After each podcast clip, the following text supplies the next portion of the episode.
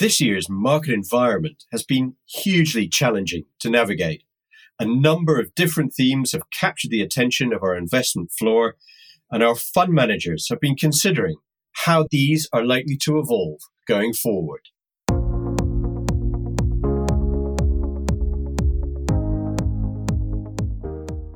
I'm Eoin Murray, Head of Investment at the International Business of Federated Hermes, and I'd like to welcome you to this special episode of Amplified, where we present our outlook for the rest of 2021.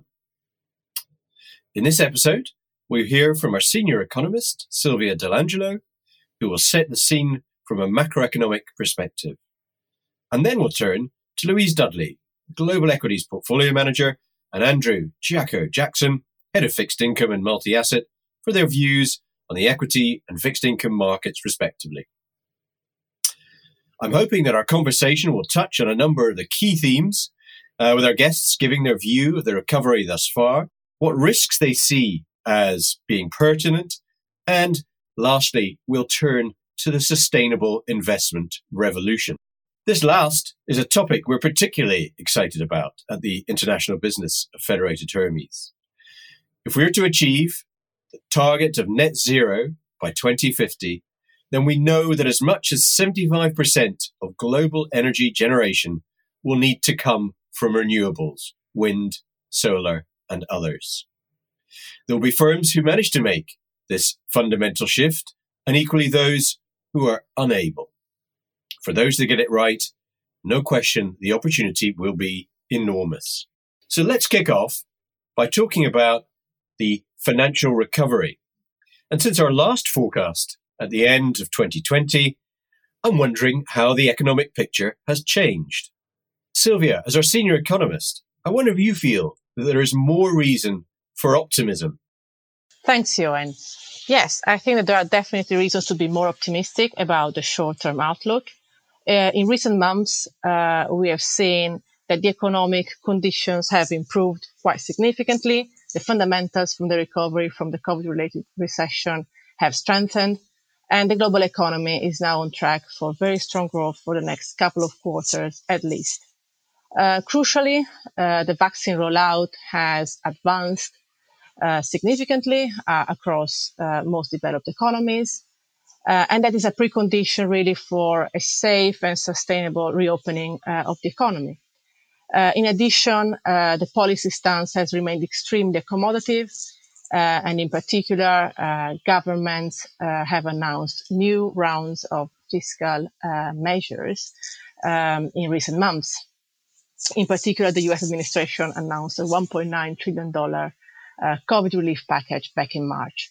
So overall, uh, the global economy is on track uh, to match the IMF forecast of 6% growth for this year, which, be, which would be um, a, a, record high uh, since the series started in 1980. Uh, of course, this strong number needs to be put into perspective uh, as it would follow uh, a record contraction of 3.5% in 2020. So to some extent, what we're seeing now uh, is the mirror image of developments in the first half of 2020. In addition, there are some elements of fragility in the current recovery, which has been extremely uneven across countries, uh, across sectors, and also within uh, countries and regions. And in particular, um, a notable divergence has opened up between emerging markets and uh, advanced economies, uh, with the former lagging in the recovery. And that really has reflecting a different ability uh, to um, tap the necessary sources to contain the pandemic uh, and uh, to support uh, the recovery. Um, and this is a problem for um, all countries, really, because as we see recently, uh, variants of the virus tend to emerge in, in places, in countries where uh, the vaccine rollout uh, is not up to speed. so, um, bottom line, the outlook has improved significantly, but there are still short term risks. Silvia, that's super. So, to paraphrase, I think I'm hearing near term, a relatively rosy picture, perhaps though some clouds on the horizon further afield, with problems. I wonder if they that require to be addressed, which will be maybe in the labour markets and perhaps the build-up of of debt. So we'll maybe come back a little bit later and pick up on some of those issues. But in the meantime, Louise, I wonder if I could turn to you now. What's your sense of the recovery so far to date? Um, as far as the global equity markets are concerned, are we still seeing uh, a, a, bit of a, a separation of markets from real economy? Well, yes. I mean, we are perhaps seeing a little bit of that. Um, global equities and markets in general have, have been very strong. Um, you know, there's been the odd pullback, um, but in general, we're definitely seeing that investors are remaining positioned within those risk on assets. So we have a risk aversion indicator which we use, which looks across different asset classes, and that's remaining in the, in the top uh, quintile, um, favouring um, kind of equities, um, commodities, um, those really type kind of high positioned, um, strongly positioned risk assets.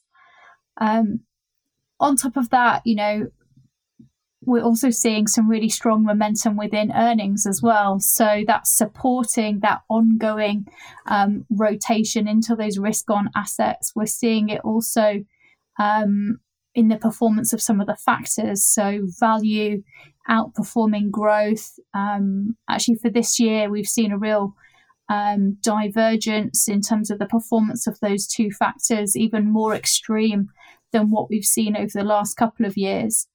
Um, and particularly, you know, as we're kind of 12 months on from that initial kind of pandemic wave uh, and the economy shutting, we've started to see sentiment flowing into those rebounding areas of the market. Um, so that's really perpetuating and keeping um, that value trade going for a little bit longer we are conscious that we're about to come into earnings season again, and, and so definitely people will be looking at the underlying strength of, of some of those businesses, and um, in general, feeling quite buoyant about the fact that companies will be able to deliver. One of the key concerns is definitely inflation.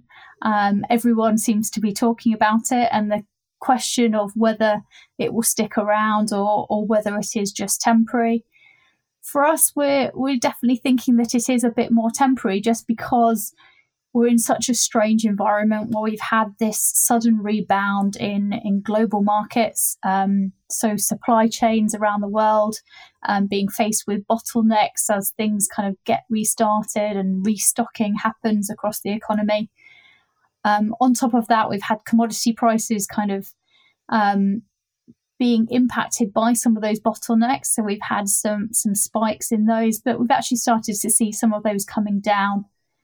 Um, one thing that we do expect to have an impact within certainly this quarter and going forward is the raised um, wage um, prices that are coming in you know, it's a factor that um, impacts different companies across the economy differently, depending on the kind of the wage intensity. Um, and the expectation is that there will be some hits to margins. Um, but at the same time, there's companies which, because of taking cost out of their business last year, um, would have been expecting really bumper margins for this year. And so, yes, maybe being compressed, but still a lot stronger than what we've seen over the last couple of years. So it's a case that things are still looking quite buoyant and quite supportive for, for companies in terms of delivering both top line and bottom line growth, but maybe a little bit less than we were eh, perhaps expecting at the start of the year.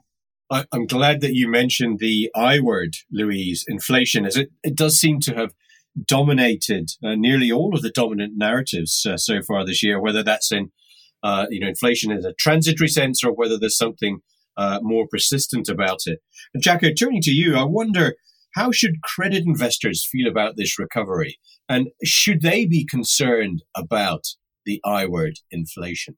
Yeah, great question. Thank you, Eoin, and, and, and thanks, Louise, for the for the intro. Um, it's hard to de- deny that the recovery has really gathered pace and that we're seeing strong earnings um, both in corporates and in in financials, actually on both sides of the Atlantic. Um, the vast majority vast majority of the corporates and financials have weaned themselves off those life support systems that governments and central banks put into place last year. Uh, unlike a year ago, we were able to sort of hear from corporates about their predictions for future earnings, which you know uh, just one year ago they were unable to do.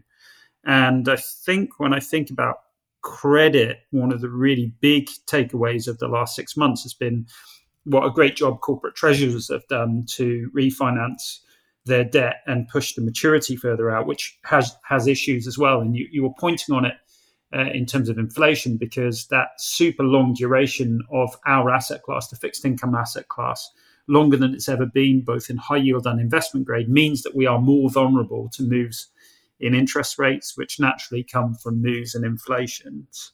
Uh, so, you know, our sensitivity to a move in inflation is higher than it's been previously, but that doesn't necessarily mean inflation is going to run uh, rampant. And I kind of concur with Louise that maybe the market has got a little bit of ahead of itself in terms of pricing in too much inflation. But, and there is a really, really big but here, we are very, very sensitive to moves in inflation. The market is very sensitive because of valuations. A um, couple of other reflections on what credit uh, market participants should be thinking about. We've seen very, very strong credit performance, particularly from those that are lowest rated. So the triple C's and single B's have done particularly well from a from a credit spread perspective, but fixed income and particularly US investment grade fixed income assets had the worst and most volatile quarter they've ever had in the first quarter of this year. And that isn't something that necessarily you know market participants would see on headlines and i think that that's been a bit of a sort of salutary lesson for market participants that actually valuations can go down as well as up particularly the case within cash bonds uh, which have a high degree of interest rate sensitivity but one would imagine that as interest rates if we if interest rates were to reach a more historically normal level that that might call into question um, some of the credit spreads we're seeing and the affordability of debt for some of the higher leveraged, uh, lower rated corporates. Jacko, it's, it's fascinating that you mention um, this huge amount of volatility that you've seen in the in sections of the credit markets, something that to many investors will not have been particularly evident or visible at the surface there. I wonder if there's anything else that you are thinking about in terms of risk mitigation strategies as you move into the uh, to the back end of the year? Yeah, well, one thing that you will know from having spoken to me, Eoin, and and you know, I'm on this podcast to bring the sort of doom and gloom. That's my job as a fixed income guy. Uh, one thing that I would say is that it, is really, really cheap to buy insurance against the market blowing up. And um, that I'm not saying the market is going to blow up, but you don't buy house insurance because you think your house is about to burn down. You buy it because it's cheap and it's an economically uh, rational thing to do. Um, implied volatility across all markets, equity markets and credit markets, is very very low. The VIX was sort of in the in the 80s um, roughly a year ago, and is back down at sort of low single uh, low teens, and may even touch back into single digits again uh, in the near future. If we look at credit land, we are now at the lowest number of basis points per day to buy at the money credit options, by which that means effectively the cheapest insurance ever since uh, credit options began in 2004, 2005. And I'm, I'm, not saying you should go out and buy loads of hedges, but it's incredibly cheap to do so. And I think valuations are are stretched. I, I think there is risk out there. Maybe just because we can't see it, it doesn't mean it's it's not there. And you know, I, am left feeling like um, we've brushed off last year and put ourselves in a situation where it's almost impossible to see huge beta upside from here. And because we think that last year was catastrophic and we should have bought the dip last year, everyone now thinks there can only be upside. And I, I think that that isn't necessarily something that's going to turn out well. One thing just to say in terms of where the upside might be you still have this really strong stimulus within the market. And so that's something that we think is going to continue to sustain companies, um, certainly over the next six months. Is that not something you're seeing from your side? Yeah, absolutely. And and Louise, you're absolutely right. I think there is plenty of stimulus out there, and I think there is plenty of good news. we can't deny the fact that corporates are results corporates results are better than they were uh, last time we heard from them. But I think for us, because we have this asymmetry within credit, it it really does feel odd that we uh, are at the lowest risk premium within markets that we've probably ever seen, and that people are still uh, for my mind, uh, slightly irrationally exuberant about how far things can go. But it's easier for me to say that than it is for you to say that because you know high yield market pays you around 230 basis points for taking risk in in credit uh, spread terms, and the investment grade market pays you 50 basis points. So I know that there's only 50 basis points of upside from here, um, but for you guys within equity land, there's infinite upside. I just would caution that you know, I think there is a lot uh, built into the price here. And you know, my view is that there is a ton of relative value, a ton of relative value, but maybe the absolute value isn't quite as big as you know some market participants would have us believe. Uh, from a multi-asset perspective, definitely, if investors are concerned about inflation, then perhaps equities, commodities are a safer place to be if if we do see that persisting, uh, at least in the near term. Yeah, that's a really good observation, uh, Louise, and and I think that you know one of the traditional things that fixed income investors relied upon is a negative correlation between interest rates and credit spreads. I think that reliance uh, is something that people ought to just think about very, very carefully. It is possible that interest rates could rise and credit spreads go with them, uh, particularly in those really, really low rated uh, areas of the market. Um, but I think that investment grade still feels, for me, and I, you know, I hate to say it, you know, I'm normally an advocate for high yield over investment grade, but for me, investment grade feels like a really, really comfortable place to sit and generate a meaningful amount of yield if your core thesis, which um, you suggested was that you know maybe inflation wasn't going to come anytime soon. I feel like you're getting plenty of compensation for that uh, in investment grade land. So I, think that's why we've seen such large flows between equities and and fixed income year to date. Eoin, you know, you and I were chatting about that this morning, and Louise, you and I have spoken about it on a number of occasions already this year. Yes, indeed, Jack. Some of those flows have been extraordinary this year. And what I find really interesting is I suspect it's not over yet by, by any sense. Uh, Louise, I wanted to come back to you um, and touch on one of the things that you've raised with me is an area of uh, ESG that's perhaps gone slightly out of favor, and that's around governance, not just corporate governance, but broader governance issues with the E and the S, environmental and social, very much in uh, in favor in terms of things that people are thinking about. But I know you've got some additional concerns around G. Yes, that's right. Last year, we definitely saw some strong returns to both environmental and social themes coming through. Um, but one of the things that we've noticed is that we haven't seen so much focus on perhaps some of the the, the groundwork behind companies, so some of those governance standards and and actually that's a really important risk for companies across industries.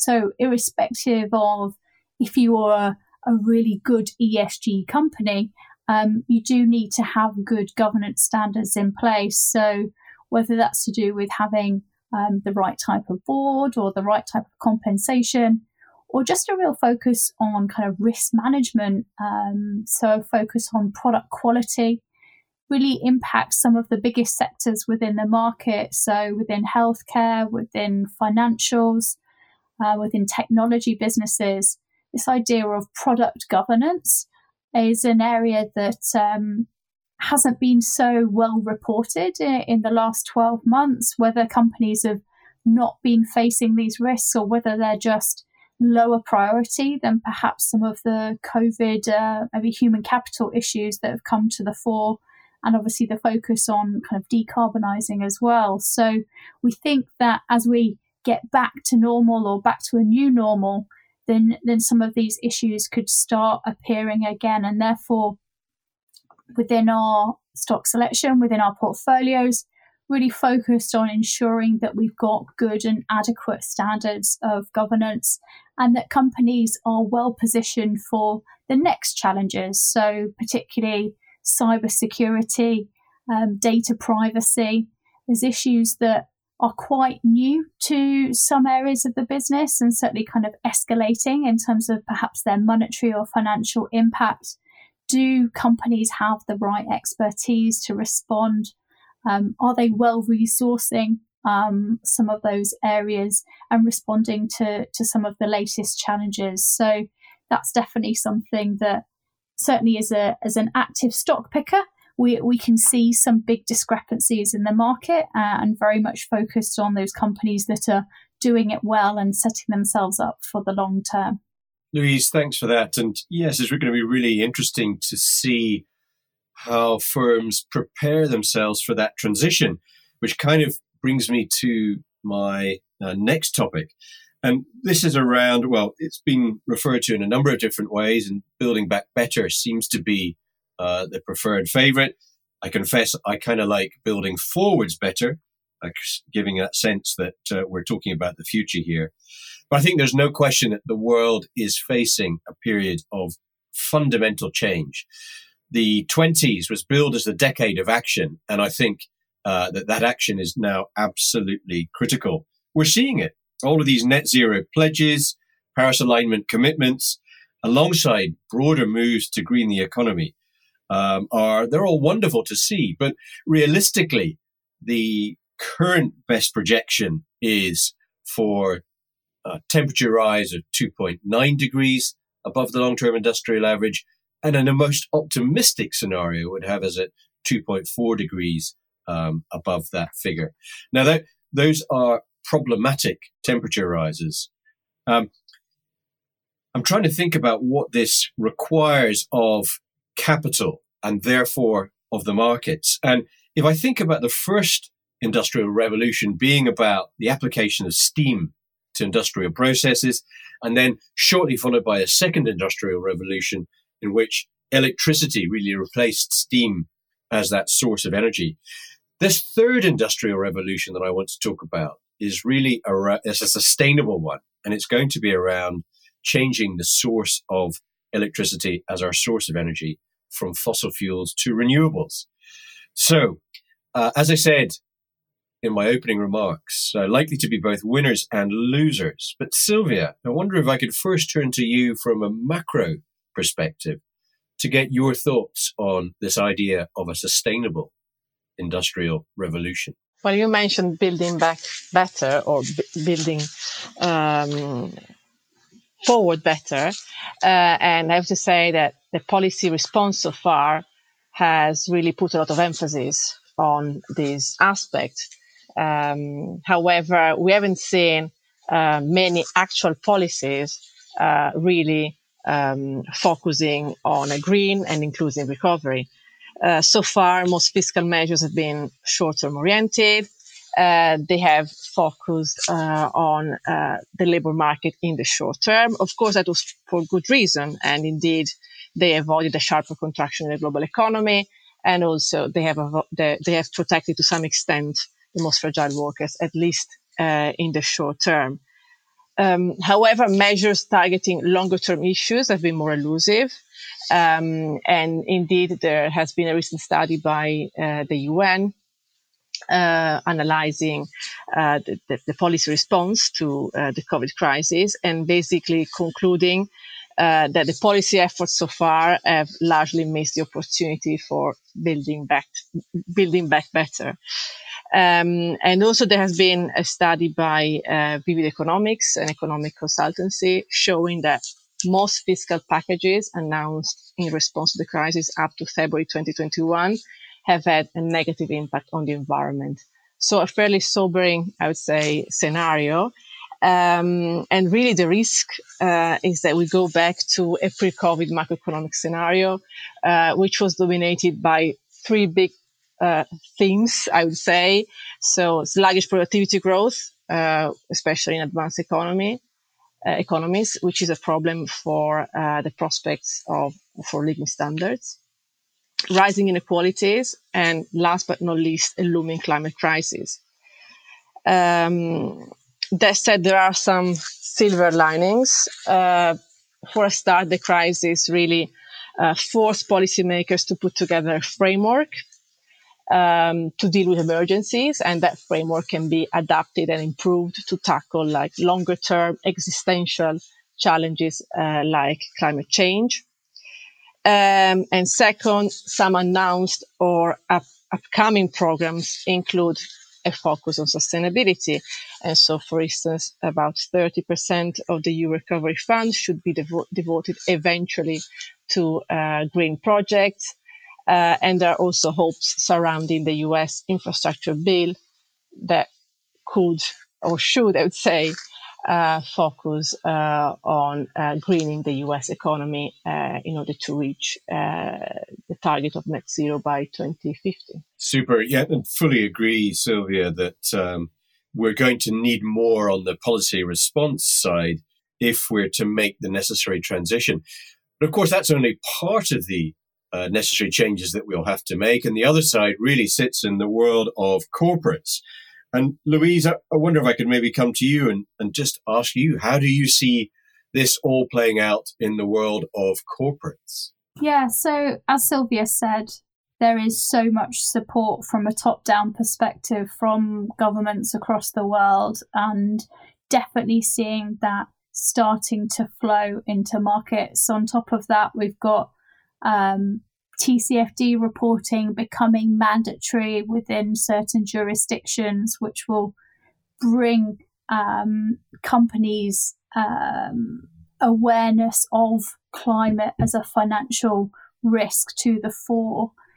Um, so, as well as that kind of risk side, um, also within the EU, we've got the taxonomy reporting um, coming in as well. So, companies again preparing for how they're going to report against those new greener standards um, and looking at the eligibility of certain businesses or some of their spending against some of those green themes. And as companies focus on these things in the same way that we've seen historically from other areas within ESG, what gets measured gets managed. And so we're going to start to see companies really ramping up how they can meet or how they can qualify for some of these frameworks. So for us, really looking at the companies that are ahead of the game in terms of some of those green opportunities.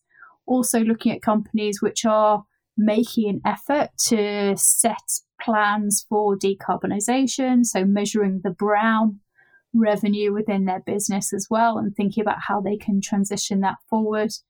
And um, actually expecting, though we saw last year a lot of the renewables names doing quite well as the uh, top down money kind of started to be talked about and people and investors really started to get excited about the transition that's coming. We expect actually some of the money to actually kind of broaden. So, other sectors which are maybe not typically aligned but can maybe put out a green or sustainability bond related to energy efficiency, for instance. Um, so, really looking beyond that kind of pure thematic to actually kind of say, actually, we want good green standards, good environmental standards across all businesses. And again, you know, within um, the type of metrics that we're looking at, um, you know, we think we're really well placed to find and identify those companies. And definitely one of the advantages of being an active stock picker is that you can see those um, announcements as they come. And I think this is an area that's moving so quickly. Um, it's really favourable to be in that position to be able to move um, ahead of maybe some of the reporting frameworks which are a little bit behind. You know, the final impetus that we're going to have, um, you know, at the end of this year is obviously the COP.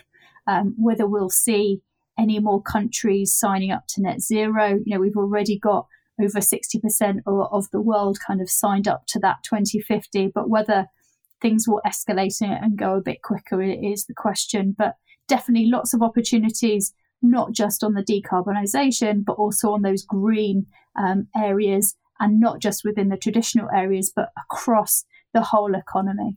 Yes, let's uh, hope you're right. And, and equally that let's hope that regulation begins to coalesce because it, it must be difficult for investors to really get a, a handle on what they're asking of different firms uh, in different jurisdictions. Jacko, I, I wonder if I could get a sense from you when you're talking to clients, what do you hear from them that they're looking for from asset managers like ourselves? What's the what's the chatter in the industry? Yeah, I think touching on a couple of things that Louise mentioned there, uh, they want to understand what these new products are. They want to understand sustainability bonds. They want to understand transition bonds. Um, they want to understand corporates in terms of the corporate reporting that's being done. They want to get a bit more guidance on what the hell some of this new regulation means for them, uh, but also for the corporates and, and how they should interpret it. And that they're, they're looking for guidance in that respect.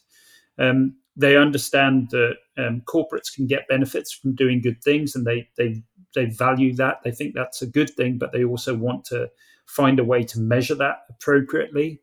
Um, they're particularly demanding in terms of uh, a slight differentiator for us, which is our stewardship and engagement practice. They don't just want to see where a company is now, but they want to understand more and more what the uh, future will look like for some of these corporates. And I think they value science based targets, but they also value that sort of stewardship and engagement that we bring to the party and, and, and looking at you know forward risk in terms of some of these corporates.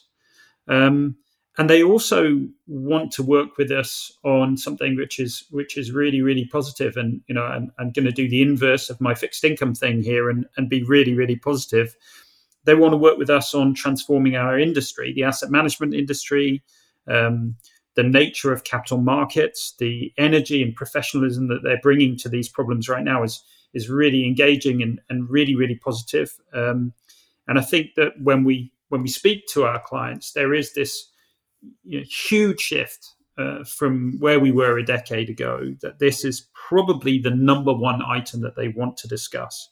They want to discuss with us how they can help to have an impact on this um, challenge that we face, probably the the biggest challenge we've ever faced as a species. And I think that they, our, our clients that we're chatting to are saying we need to get on with this. Um, how do we do it? So an incredibly uh, difficult problem, and it, so the, the, the slight inverse or the corollary to to Louise's quote earlier. Um, there's there's a phrase out there that says that not everything that counts can be counted. Louise, how are you addressing that with your clients, and what are they hearing? What are you hearing from them? So, I think within our approach, we've always very much had a focus on you know, two things which I think are quite distinct. One is not just looking at where companies are today, but also where they're going. So that kind of forward looking information. And I think clients are demanding more of that. Um, you know, they, they really want to see um, how companies are changing um, and ensuring, you know, where there are companies that have challenging aspects of their business, that they are taking steps in that right direction. On top of that, um, the other aspect that's really important is that we can use some of the quantitative metrics to inform our decision making but the more qualitative, the more subjective parts of um, our jobs and assessing companies and, and feeding in um, both some of the stewardship actions that are coming um, and just some of the things that you can't put numbers on, like culture, um, are really important as well. And again, clients really interested to hear more about what we're doing.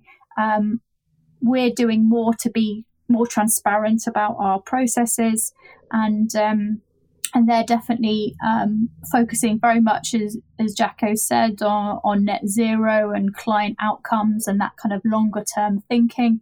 Um, as well, we've had um, a lot of questions around um, human capital management, um, so the modern slavery uh, regulation that's come in um, within the EU, and obviously it's been um, in the UK and Australia for a good number of years. Again, that's something that everyone's trying to ramp up to the next level. What are the outcomes? What are the real economic um, impacts or, of some of these things that we're doing and some of the companies that we're investing in? So, again, starting to report more on that um, and um, really start to measure um, some of the data behind that as well. That's great, Louise. Super to hear how these things are evolving really quite rapidly from the sounds of things.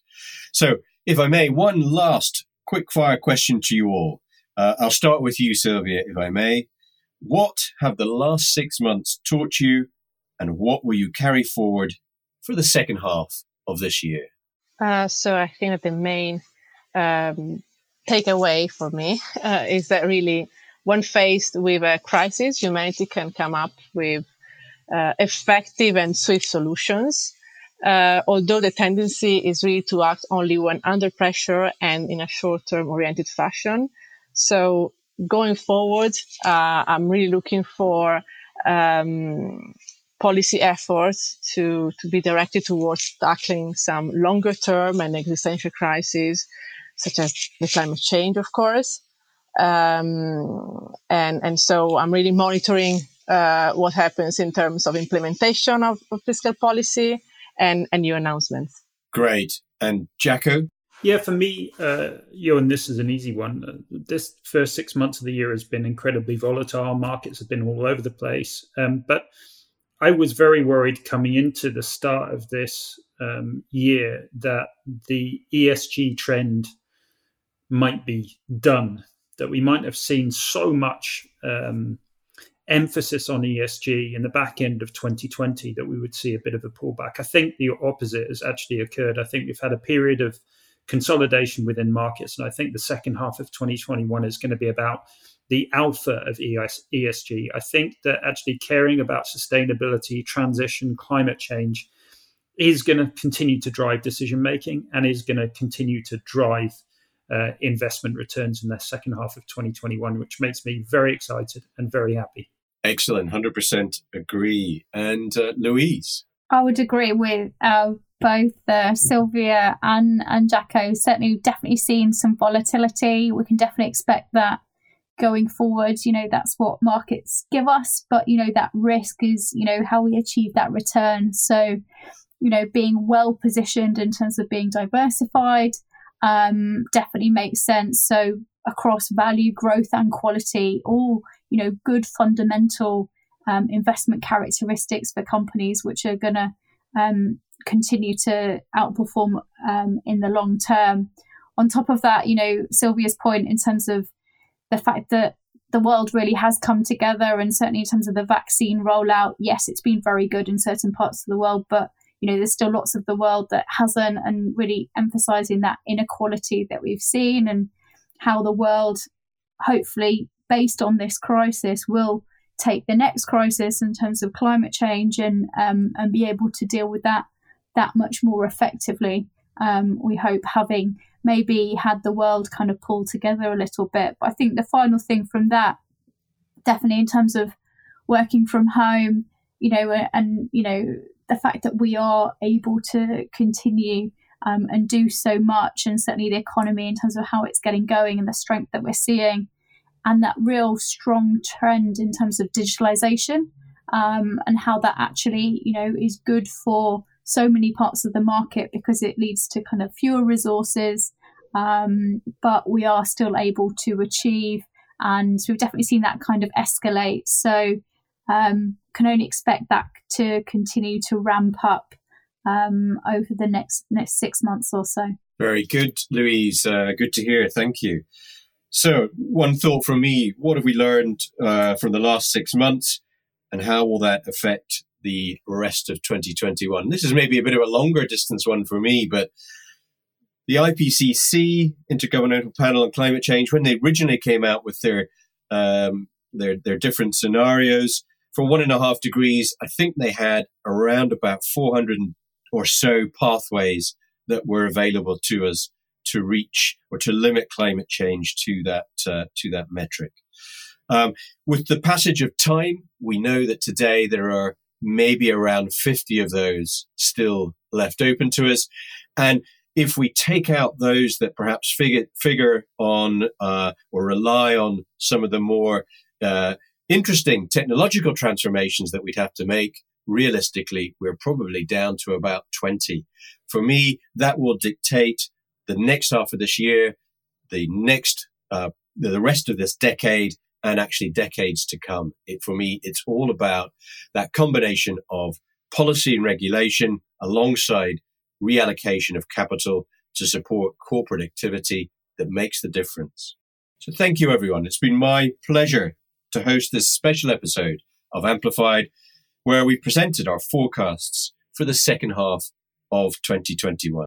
A big thank you to my guests, senior economist Silvia Dell'Angelo, global equities portfolio manager Louise Dudley, and our head of fixed income and multi asset, Andrew Jacko Jackson. As always, very grateful for all of your astute contributions.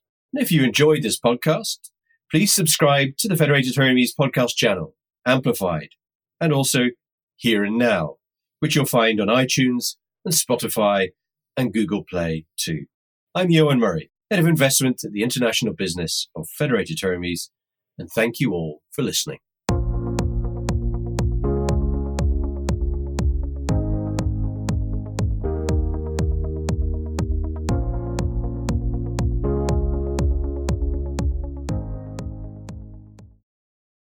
Thank you for listening to the Federated Hermes podcast. If you found it interesting and would like to listen to more podcasts from the international business of Federated Hermes, please visit our website. Our podcasts are also available to download on Apple Podcasts and Spotify.